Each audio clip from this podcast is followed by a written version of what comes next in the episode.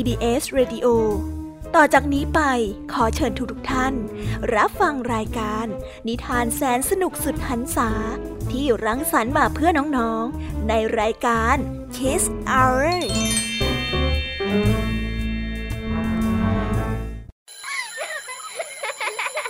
โรงเรียนเลิกแล้ว กลับบ้านพร้อมกับรายการ Kiss Hours โดยบรรยาชยโย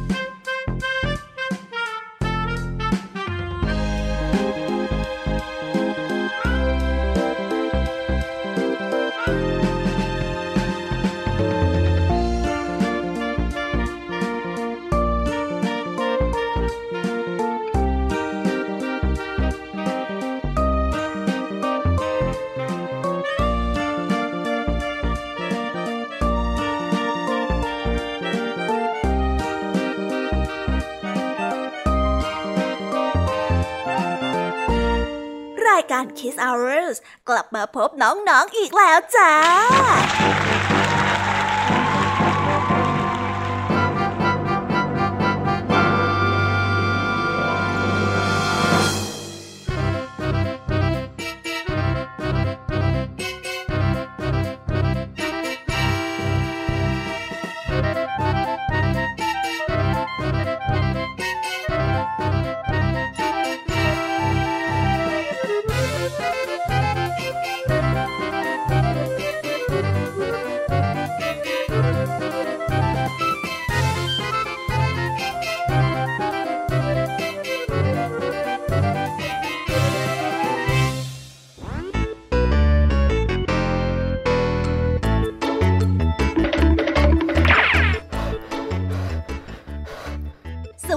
สวัสดีน้องๆชาวรายการ Kiss Hour ทุกๆ คนนะคะ วันนี้พี่แยมมี่กับพ่องเพื่อน ก็ได้นำนิทานสนุกๆมาเล่าให้กับน้องๆได้ฟัง เพื่อเปิดจินตนาการแล้วก็ตะลุยไปกับโลกแห่งนิทานกันนั่นเองน้องๆ คงอยากรู้กันแล้วใช่ไหมล่ะคะ ว่านิทานที่พวกพี่ได้เตรียมมาฝากน้องๆ กันนั้น มีชื่อเรื่องว่าอะไรกันบ้าง เดี๋ยวพี่ยามีจะบอกกันเกริ่นไว้ก่อนนะคะ พอให้เรียงน้ำย่อยกันเอาไว้ก่อนนะ นิทานของคุณครูไหวในวันนี้ มากันในนิทานที่เกี่ยวกับคำถามค่ะคำถามที่ขึ้นต้นว่าทำไม และในนิทานเรื่องแรกที่คุณครูไหวได้จัดเตรียมมาฝากน้องๆกันนั้น มีชื่อเรื่องว่าทำไมนกแก้วถึงพูดตามคน ต่อกันด้วยเรื่องทำไมแมงกระพุนถึงไม่มีกระดูกส่วนเรื่องราวของนิทานทั้งสองเรื่องนี้จะเป็นอย่างไร เรามาหาคำตอบไปพร้อมๆ กันกับคุณครูไหวใจดีของพวกเรากันนะคะ พี่แยมมี่ในวันนี้บอกเลยค่ะว่าไม่ยอมน้อยนะคุณครูไหวค่ะ ได้จัดเตรียมนิทานทั้งสามเรื่องสามรสมาฝากน้องๆกันอีกเช่นเคย และในวันนี้นะคะนิทานเรื่องแรกที่พี่แยมมี่ได้จัดเตรียมมาฝากน้องๆกันนั้น มีชื่อเรื่องว่าสองเสือน้อยหลงทาง ต่อกันด้วยเรื่อง หมาขี้โมโหกับองุ่นเปรี้ยว และปิดท้ายด้วยเรื่อง แสงสว่างจากหิ่งห้อย ส่วนเรื่องราวของนิทานทั้งสามเรื่องนี้จะเป็นอย่างไรและจะสนุกสนานมากแค่ไหน น้องๆต้องรอติดตามรับฟังกันในช่วงของมียามีเล่าให้ฟังกันนะคะนิทานสุภาษิตในวันนี้ค่ะ ลุงทองดีกับเจ้าจ้อย ก็ได้เตรียมสำนวนมาฝากพวกเรากันอีกเช่นเคย ซึ่งในวันนี้นะคะ มากันในสำนวนที่ว่า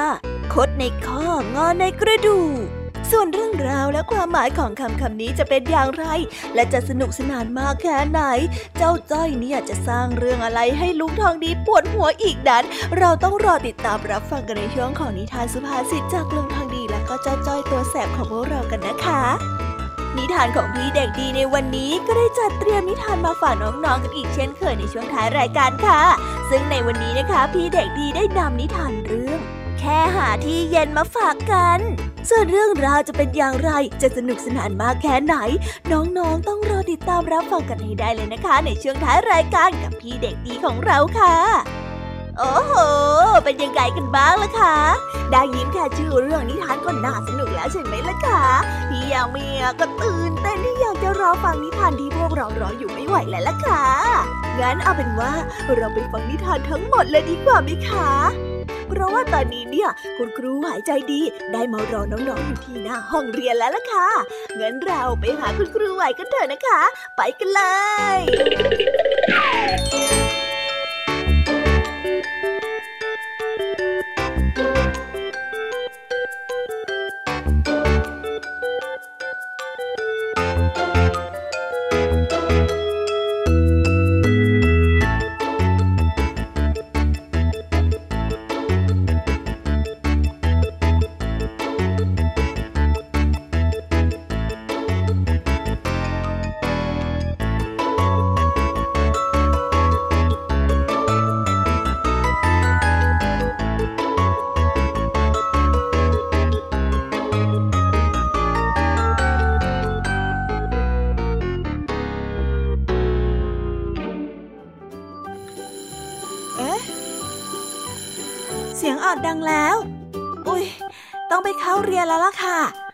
อช้า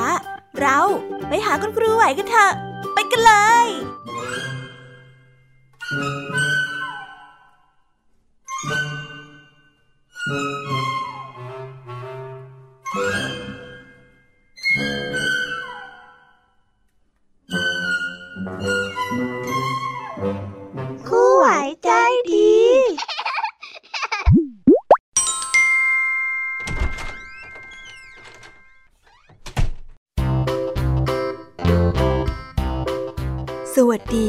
เด็กๆ กลับมาพบกับคุณครูไหวกันอีกเช่นเคยนะคะ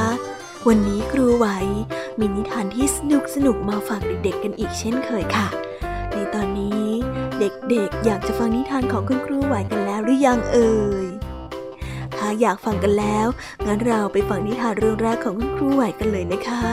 ในนิทานเรื่องแรกของคุณครูไหวนี้ มีชื่อเรื่องว่าทำไมนกแก้วถึงพูดซ้ำตามคน ส่วนเรื่องราวจะเป็นอย่างไรนั้น เราไปติดตามรับฟังพร้อม ๆ กันได้เลยค่ะ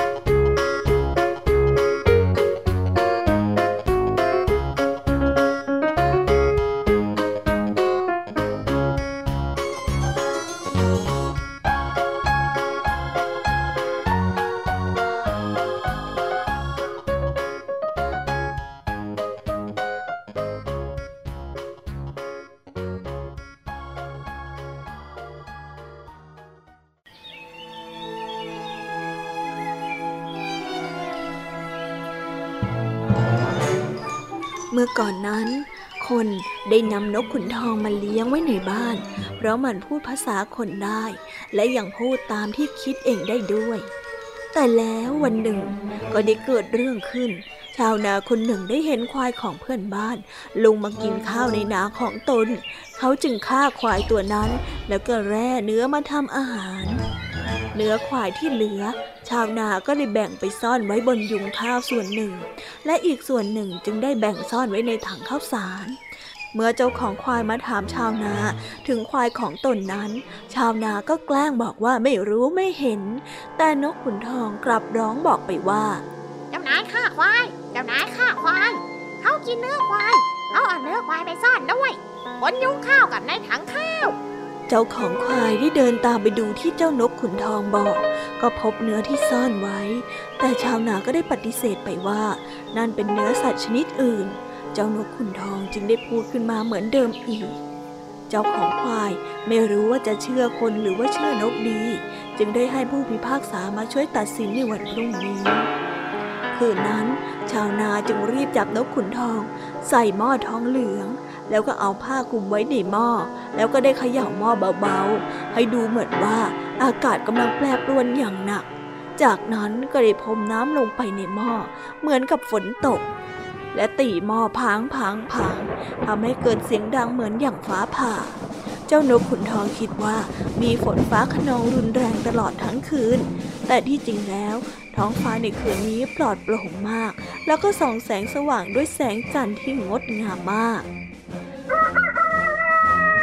วันรุ่งขึ้น ผู้พิพากษาได้สอบถามนกขุนทอง ถึงเรื่องควายที่หายไป เจ้านกขุนทองก็ยังพูดเช่นเดิมาวนาจึงได้โวยวายขึ้นมาว่าทำไมถึงเชื่อคำพูดของนกมากกว่าคนล่ะ ท่านไม่คิดบ้างเหรอ ว่ามันอาจจะพูดเหลวไหลก็ได้ ท่านน่าจะลองถามมันบ้างนะ ว่าเมื่อคืนนี้อากาศเป็นยังไง หรือว่าเกิดอะไรขึ้นบ้าง นกขุนทองก็ได้ตอบขึ้นมาว่าฟ้ามืดตื้อๆฟ้าผ่าเปรี้ยงเปรี้ยงเปรี้ยงฝนตกจกจกจกทุกคนได้นิ่งเงียบกันไปหมด ผู้พิพากษาจึงได้ตัดสินใจให้ชาวนานั้นเป็นผู้บริสุทธิ์ และให้ปล่อยนกขุนทองนั้นกลับไปใช้ชีวิตในป่าตามยถากรรม เมื่อต้องบินซัดเซพเนจรอยู่ในป่า นกขุนทองก็ได้พบกับนกแก้วคนสวย และพูดภาษาคนได้ นกขุนทองจึงได้เล่าเรื่องของตนให้ฟัง และได้บอกว่า ถ้าเจ้าถูกคนจะไปเลี้ยง เจ้าอย่ามาพูดตามที่เขาคิดเด็ดขาดนะ จงพูดตามที่เขาสอน เพราะคนน่ะไม่ชอบให้ใครมาสั่งสอน และมารู้ดีกว่าตนเอง เดี๋ยวจะเดือดร้อนเหมือนข้านะจะบอกให้ เมื่อมีคนจับนกแก้วไปเลี้ยง แล้วฝึกให้พูด นี่จึงเป็นสาเหตุให้นกแก้วนั้นพูดตามที่คนพูดเท่านั้น คนจึงได้รักและเลี้ยงนกแก้วเรื่อยมา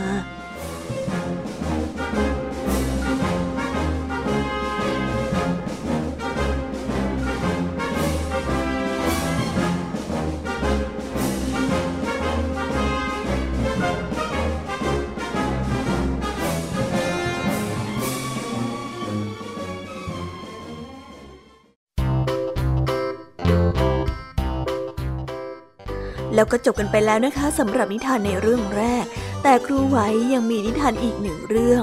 ถ้าเด็กๆพร้อมกันแล้วเนี่ย เราไปเตรียมตัวรับฟังในนิทานเรื่องที่สองของคุณครูไหวกันเลยนะคะ ในนิทานเรื่องที่สองของคุณครูไหวนี้ มีชื่อเรื่องว่าทำไมแมงกระพุนถึงไม่มีกระดูก ส่วนเรื่องราวจะเป็นยังไงนั้น เราไปติดตามรับฟังพร้อม ๆ กันได้เลยค่ะ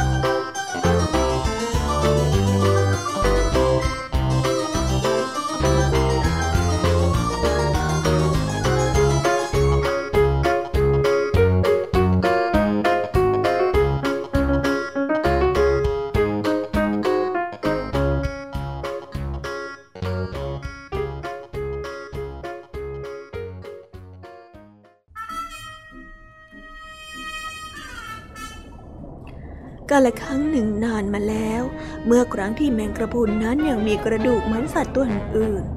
ลึกลงไปใต้ท้องทะเล พระราชามังกร เป็นเจ้าแห่งบรรดาสัตว์ต่างๆ และแมงกระพุนนั้นเป็นสัตว์คู่ใจของพระราชามังกรทำให้หมอหลวงหมึกอิจฉาพยายามจะคิดกำจัดแมงกระพุนเรื่อยมา วันหนึ่ง ลูกสาวของราชามังกรก็ได้เกิดล้มป่วย หมอนหลวงหมึกจึงได้ไปตรวจดูอาการ แล้วก็ได้ทูลราชามังกรไปว่า เจ้าหญิงต้องกินยาที่ผสมจากตับของลิง ถึงจะหายและก็ได้ให้เสนอแมงกระพุนนั้นไปหาตับลิงมา แต่การหาลิงสักตัวนั้นไม่ใช่เรื่องง่าย แมงกระพุนได้เฝ้าว่ายน้ำวนเวียนวนเวียน ไปตามชายฝั่งอยู่หลายวันก็ไม่เจอสักตัว จนกระทั่งวันหนึ่ง มีลิงได้พลัดตกลงไปในน้ำ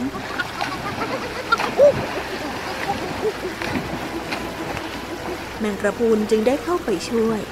นี่เจ้าลองสัญญาก่อนนะ ว่าจะมอบตับเป็นยารักษาให้กับเจ้าหญิงมังกรน่ะเจ้าลิงก็ได้ตอบตกลงรับปากพร้อมความอยากรอดตาย แมงกระพุนจึงได้ช้อนลิงขึ้นหลัง แล้วก็พากลับไปยังวังมังกร เมื่อรอดตายได้ เจ้าลิงก็ได้คิดหาวิธีเอาตัวรอดอีก มันได้แกล้งโวยวายขึ้นมาว่า เดี๋ยวก่อน เดี๋ยวก่อนเดี๋ยวก่อนเดี๋ยวก่อนข้าเลยไปเสียสนิทเลยอะว่าข้าถอดตับแขวนไว้ที่ต้นไม้ริมฝั่งโน้นแน่เจ้าอะช่วยพาข้ากลับไปเอาตับก่อนได้ไหมอะนางกระพุนก็ได้หลงเชื่อ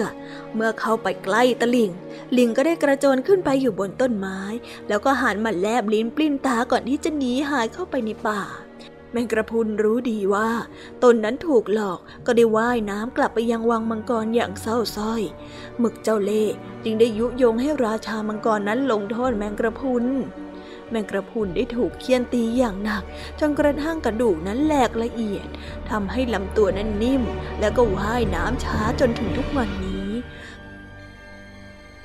หมอหลวงหมึกสะใจมาก แต่แล้วเจ้าหญิงมังกรก็ได้ฟื้นขึ้น เพราะว่าเธอนั้นแค่ปวดท้องเท่านั้นเอง ราชามังกรรู้ดีว่า หมอหลวงหมึกโกหก เพื่อที่จะหาเรื่องแกล้งแมงกระพุน จึงได้สั่งขับไล่หมึกไปให้พ้น เราจึงมักเห็นปลาหมึกนั้นอยู่ตามลำพังเพียงตัวเดียวตั้งแต่นั้นเป็นต้นมายังไงล่ะคะ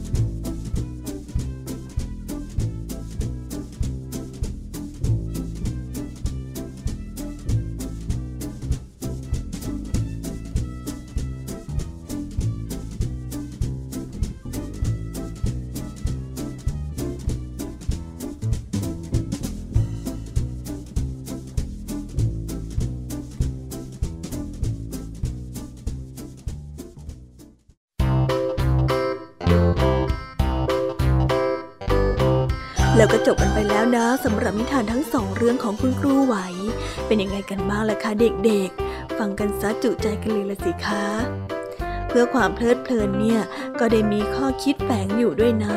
เด็กๆ ก็อย่าลืมนำข้อคิดที่ได้จากการรับฟังนิทานไปปรับใช้กันในชีวิตประจำวันกันด้วยนะคะ และวันนี้ก็หมดเวลาของคุณครูไหวกันลงไปแล้ว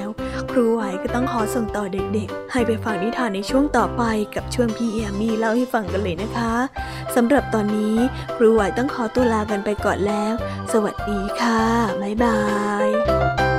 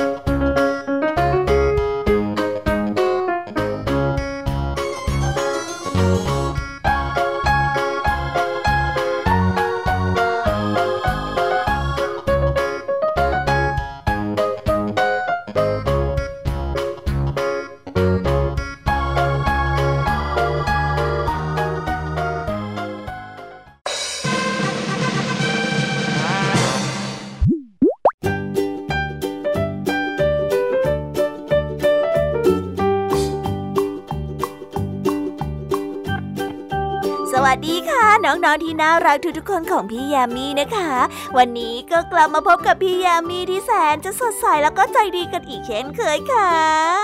และแน่นอนค่ะว่ามาพบกับพี่ยามีแบบนี้ก็ต้องมาพบกับนิทานที่แสนสนุกด้วยกันถึงสามเรื่องสามรสและในนิทานเรื่องแรกที่พี่ยามีได้เตรียมมาฝากน้องๆกันนั้น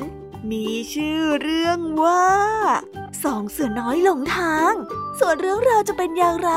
เอ๊ะ แล้วทำไมทั้งสองเสือเนี่ยมันหลงทางได้นั้น เราไปติดตามรับฟังกันในนิทานเรื่องนี้พร้อม ๆ กันได้เลยค่ะ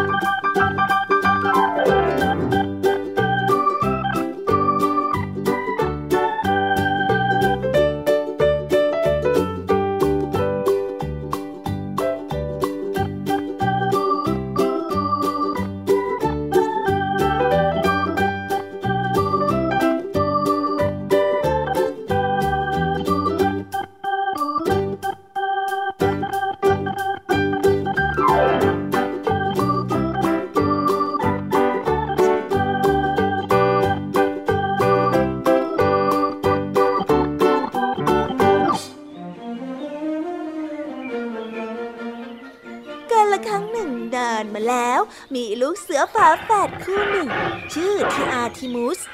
และพวกเขานั้นได้อาศัยอยู่ที่ชายป่ากับแม่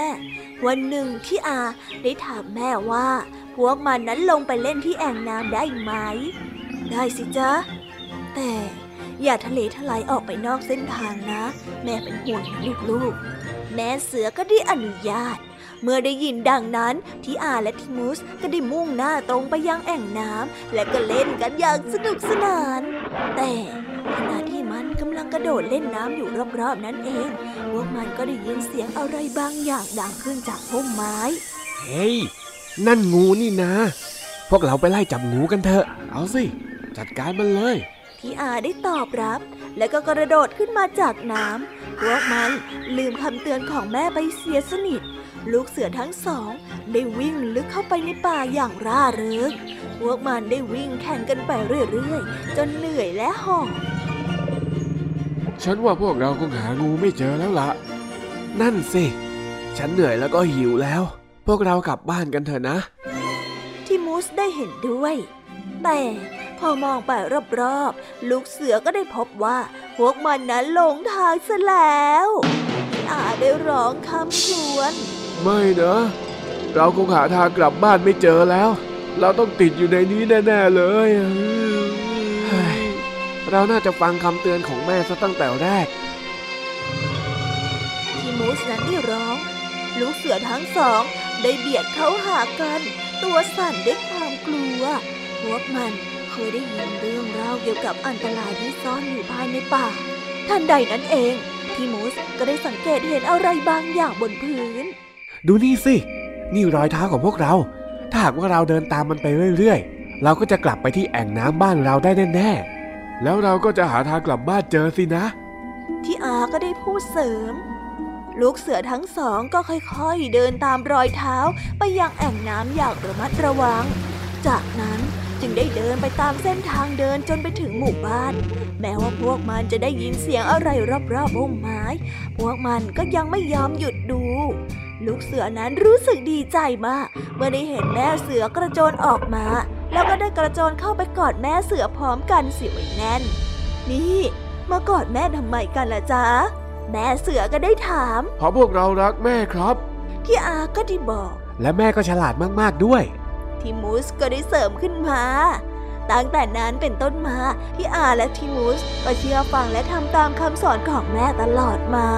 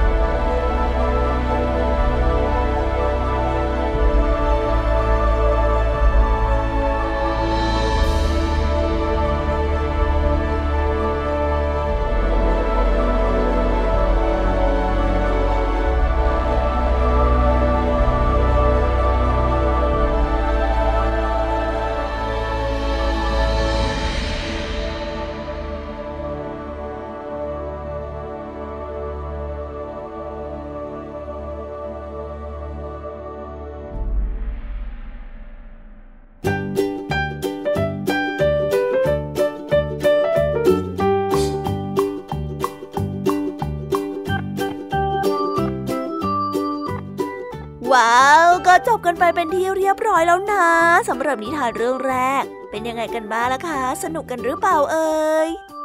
ถ้าน้องๆสนุกกันแบบนี้ล่ะก็ เราไปต่อกันในนิทานเรื่องที่สองแบบไม่รอช้ากันเลยนะคะ ในนิทานเรื่องที่สองนี้ มีชื่อเรื่องว่า หมาขี้โมโหกับองุ่นเปรี้ยว ส่วนเรื่องราวของนิทานเรื่องนี้จะเป็นยาวไร เรามาติดตามรับฟังพร้อมๆกันได้เลยค่ะ กับนิทานเรื่อง หมาขี้โมโหกับองุ่นเปรี้ยว ไปฟังกันเลย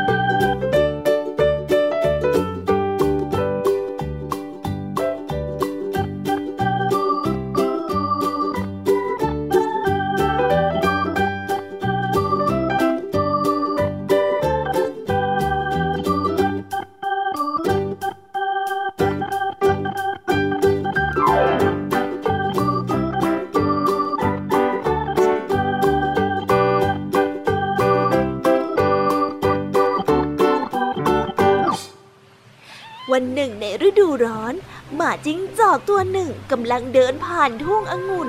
ได้เห็นองุ่นนั้นหวานฉ่ำห้อยอยู่เหนือหัว ถ้าได้กินองุ่นพวกนั้นบ้างก็ดีสิ จะได้หายหิว หมาจิ้งจอกได้พูดกับตัวเอง แต่องุ่นนั้นอยู่สูงเกินเอื้อมหมาจิ้งจอกได้ยืนด้วยสองขาหลัง แล้วก็ยืดคอให้ยาวที่สุดเท่าที่จะยาวได้ แต่ก็ยังเอื้อมไม่ถึงอยู่ดี มันได้เดินถอยหลังหลายก้าว แล้วก็วิ่งตรงเข้าไปยังเถาอังุ่น จากนั้นก็กระโดดขวา แต่ก็ยังพลาดอยู่ดี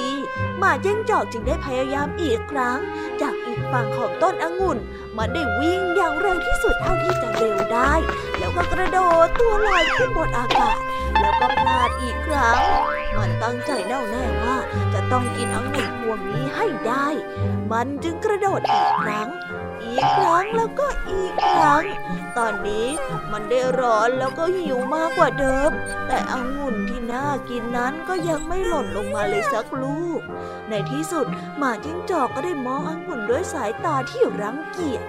มันก็ได้พูดว่า ฉันไม่รู้ว่าจะมัวเสียเวลาพยายามเอาองุ่นแย่ๆพวกนั้นทำไม ฉันมั่นใจว่ามันต้องเปรี้ยวแน่ๆเลยล่ะ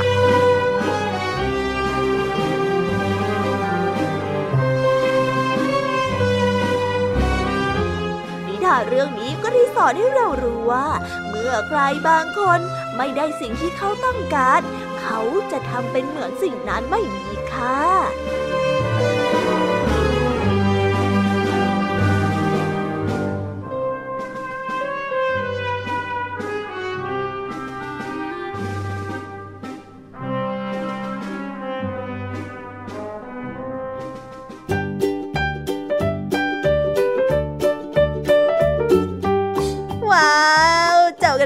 คะสำหรับนิทานในเรื่องที่สองของพี่ยามีเป็นยังไงกันบ้างล่ะคะน้องๆ สนุกจุใจกันแล้วหรือยังเอ่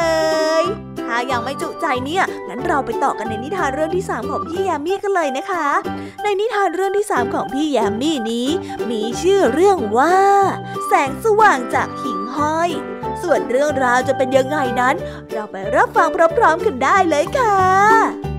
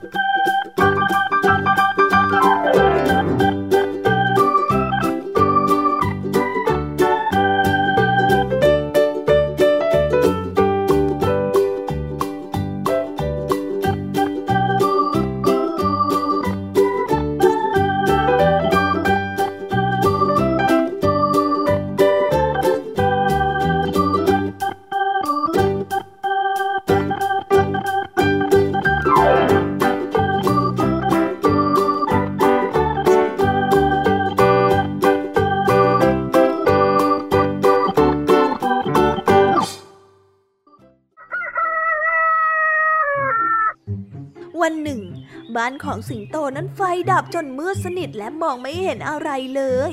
มันจึงได้ออกมาจุดไฟที่บ้านของลุงหมี เพื่อที่จะเอากลับไปใช้เป็นแสงสว่างที่บ้าน ลุงหมีจึงยังเตือนสิงโตให้ระวังการใช้ไฟให้มากว่า เจ้าต้องระวังให้มากๆนะสิงโต ดูไฟให้ดีๆ เดี๋ยวจะเกิดไฟไหม้ป่าเอาได้ เจ้าสิงโตจึงขอคำปรึกษา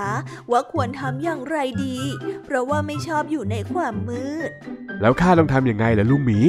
ลุงหมีจึงได้บอกว่า เอาอย่างนี้ไหมล่ะ เจ้าลองไปขอความช่วยเหลือจากหิ่งห้อยที่ท้ายป่าดู หิ่งห้อยพวกนั้นน่ะมีแสงสว่างในตัวเอง อาจจะช่วยเจ้าได้นะ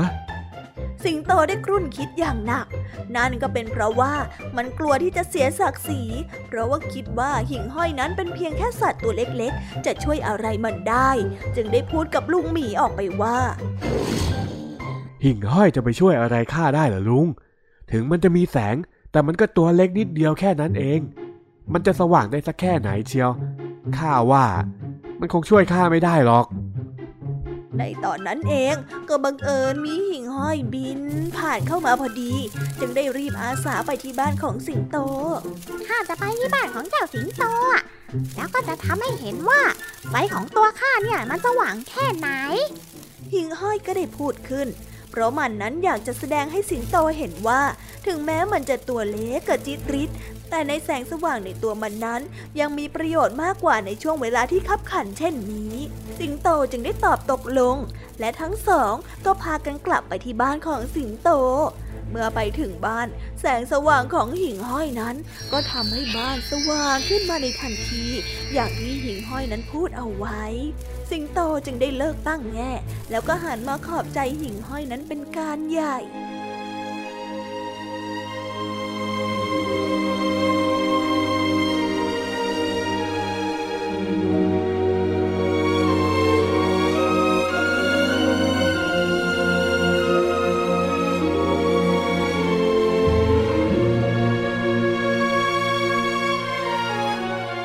นิทานเรื่องนี้ก็ได้สอนให้เรารู้ว่า อย่าดูถูกในสิ่งที่ดูไร้ค่า เพราะในบางครั้ง สิ่งนั้นอาจจะเป็นสิ่งที่ดีที่สุดและมีคุณค่ามากที่สุดก็ได้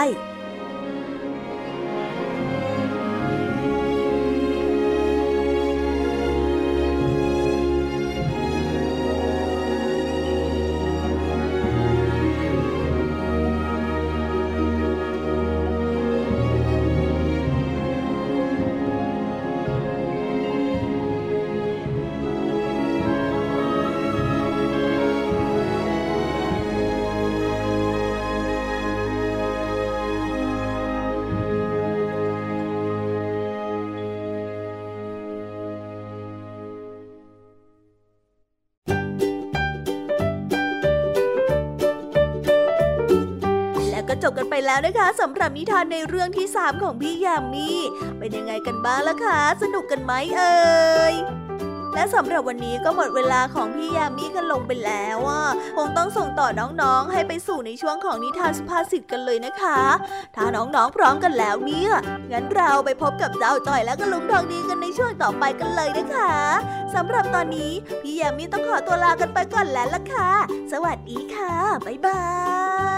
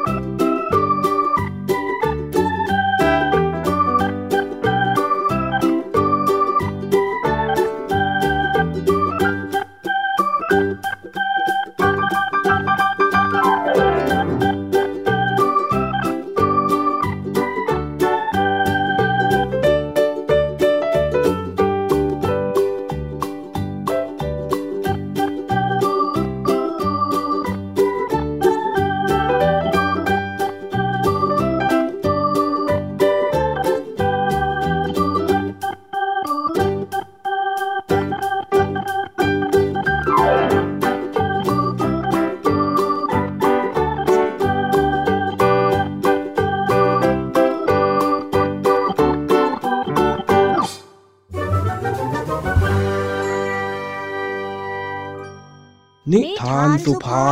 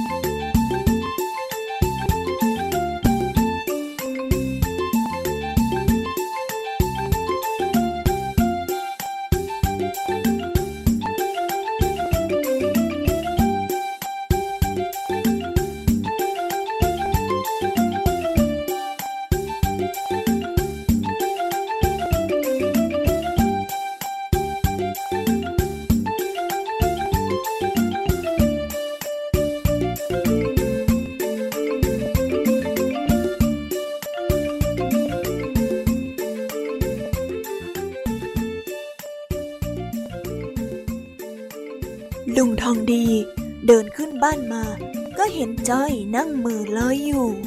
อ้าว เป็นไงล่ะเจ้าจ้อยเมื่อลอยคิดอะไรของเองอยู่ล่ะนะนิดหน่อยจ้ะลุงทองดี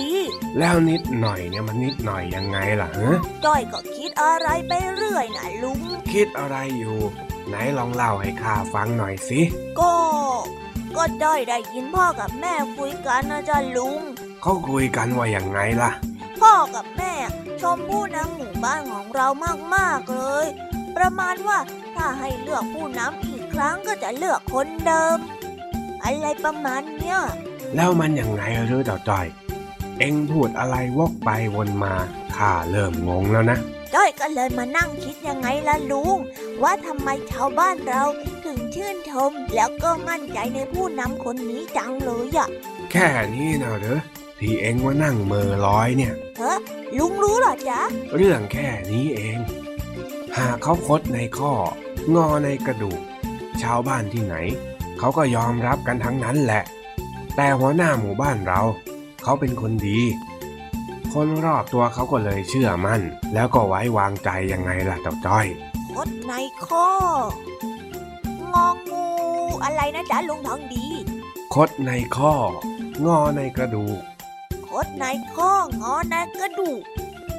เอ้อมันหมายความว่ายังไงอะลุงจ้อยงงไปหมดแล้วเนี่ยกระดูกมันจะงอได้ด้วยเหรอลุงอืมมันก็หักหมดอะสิ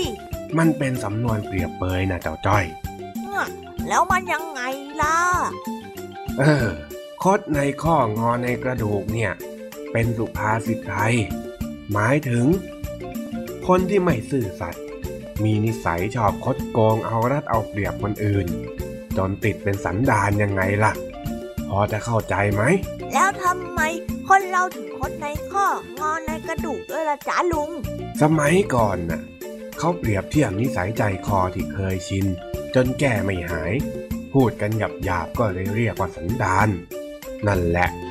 เป็นสิ่งที่คดอยู่ในข้อ คือฝังรากลึกอยู่ ยากที่จะเอาออกมา แล้วก็งอเข้าไปอยู่ในกระดูกแล้ว แก้ยังไงก็แก้ไม่หาย นั่นแหละ คือคดโกง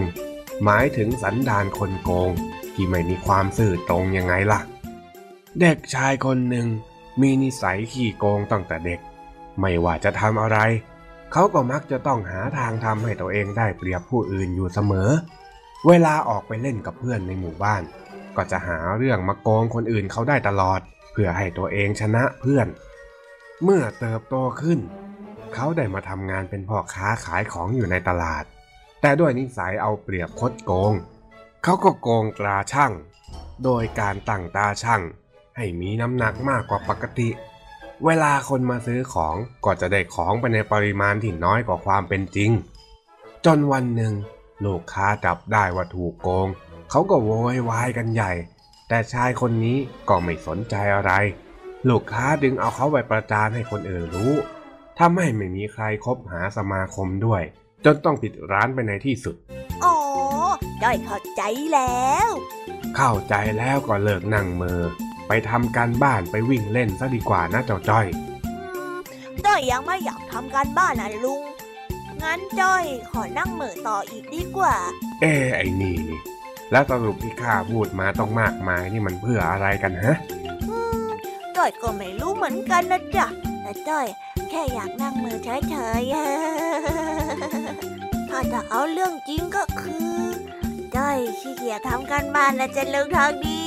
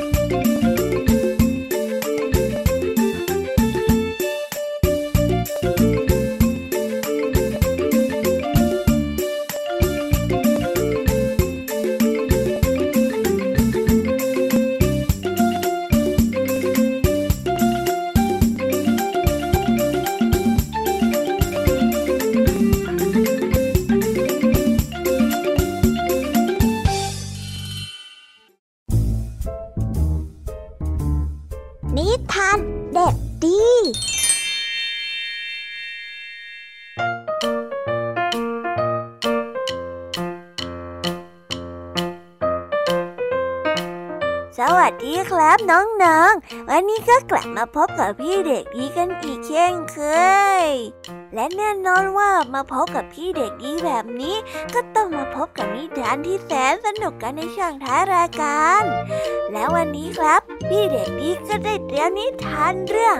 แค่หาที่เย็นมาฝากกัน ซึ่งนิทานเรื่องนี้เป็นเรื่องราวที่เกี่ยวกับสัตว์ตัวหนึ่งที่กำลังหาที่อยู่ของมัน ส่วนเรื่องราวจะเป็นยังไง เราไปติดตามรับฟังพร้อม ๆ กันได้เลยครับ ไปฟังกันเลย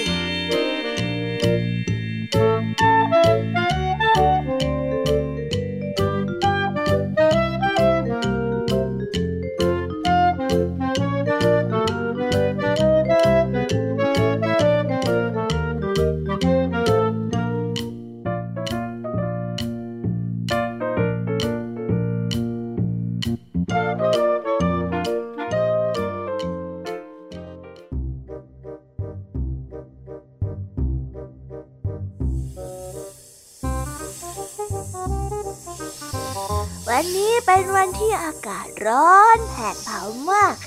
งูเห่านาจารู้สึกร้อนจนไม่รู้ว่าจะต้องทำยังไงดีนาจาได้ส่งเสียงร้องฟอฟอ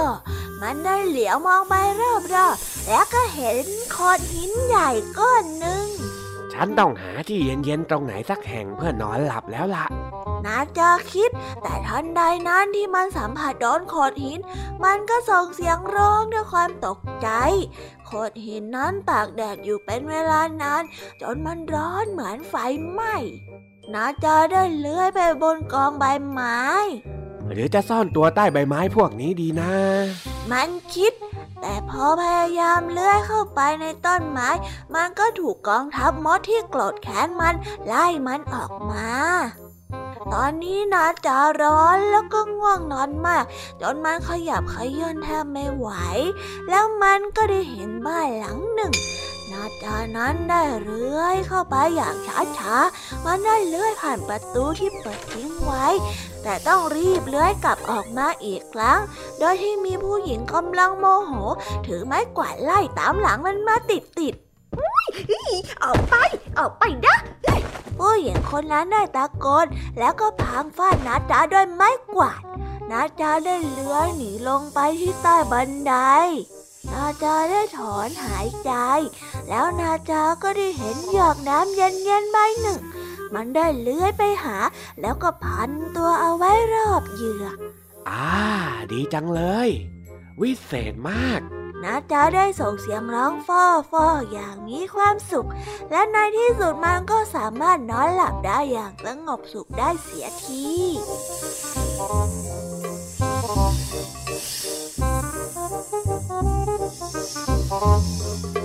แล้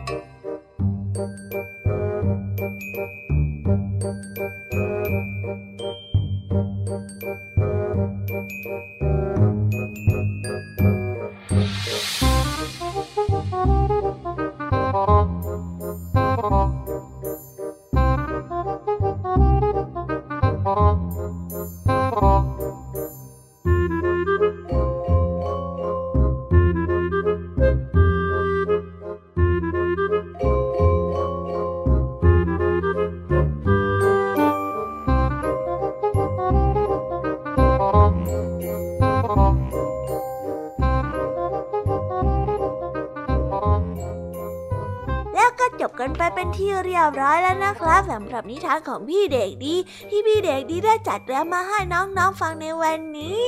เป็นยังไงกันบ้างครับ สนุกกันหรือเปล่าเอ่ย ถ้าเด็กๆ น้องๆ แล้วก็เพื่อนๆ สนุกเนี่ย เอาไว้ครั้งหน้าพี่เด็กดีจะตัดเตรียมนิทานแบบนี้มาฝากกันอีกนะครับ แต่สำหรับวันนี้ย่าจังเลย เวลาของพี่เด็กดีก็หมดลงไปอีกแล้วล่ะครับงั้นเอาไว้ กลับมาพบกันใหม่ในโอกาสหน้านะแล้วล่ะวันนี้พี่เด็กดีต้องขอตัวลากันไปก่อนแล้วล่ะครับ สวัสดีครับบ๊ายบาย แล้วเจอกันใหม่นะครับ เป็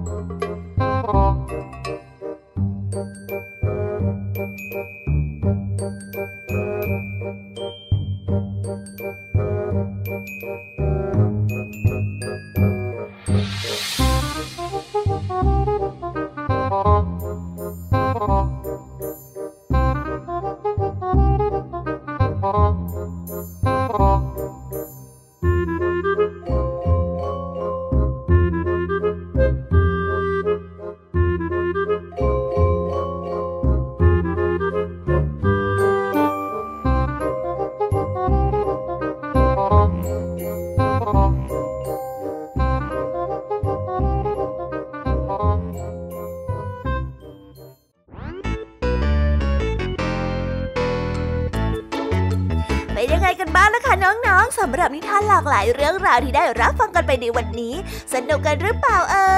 ย ลากหลายเรื่องราวที่ได้นำมาเนี่ย บางเรื่องก็ให้ข้อคิดสะกิดใจ บางเรื่องก็ให้ความสนุกสนานเพลิดเพลิน แล้วแต่ว่าน้องๆเนี่ยจะเห็นความสนุกสนานในแง่มุมไหนกันบ้าง ส่วนพี่ยามีแล้วก็พ่องเพื่อนเนี่ยก็มีหน้าที่ในการนำนิทานมาส่งตรงถึงน้องๆแค่นั้นเองละค่ะ แล้ววันนี้นะคะ เราก็ฟังนิทานกันมาจนถึงเวลาที่กำลังจะหมดลงอีกแล้วอะหอย ใคร ที่ฟังไม่ทันเนี่ย หรือว่าฟังไม่ครบ ก็สามารถไปย้อนรับฟังได้ที่เว็บไซต์ไทย PBS Radio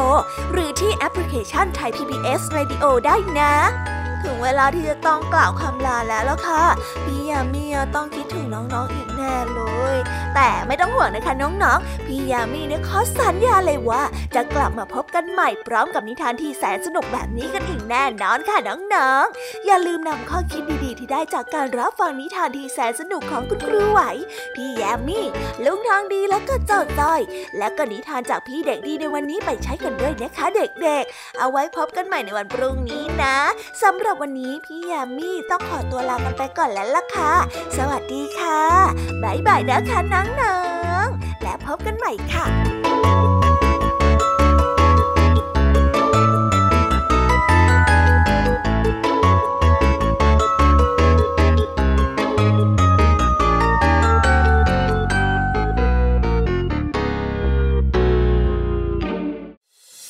ติดตามรับฟังรายการย้อนหลังได้ที่เว็บไซต์และแอปพลิเคชันไทย PBS Radio ไทย PBS ดิจิทัล Radio วิทยุข่าวสารสาระ เพื่อสาธารณะและสังคม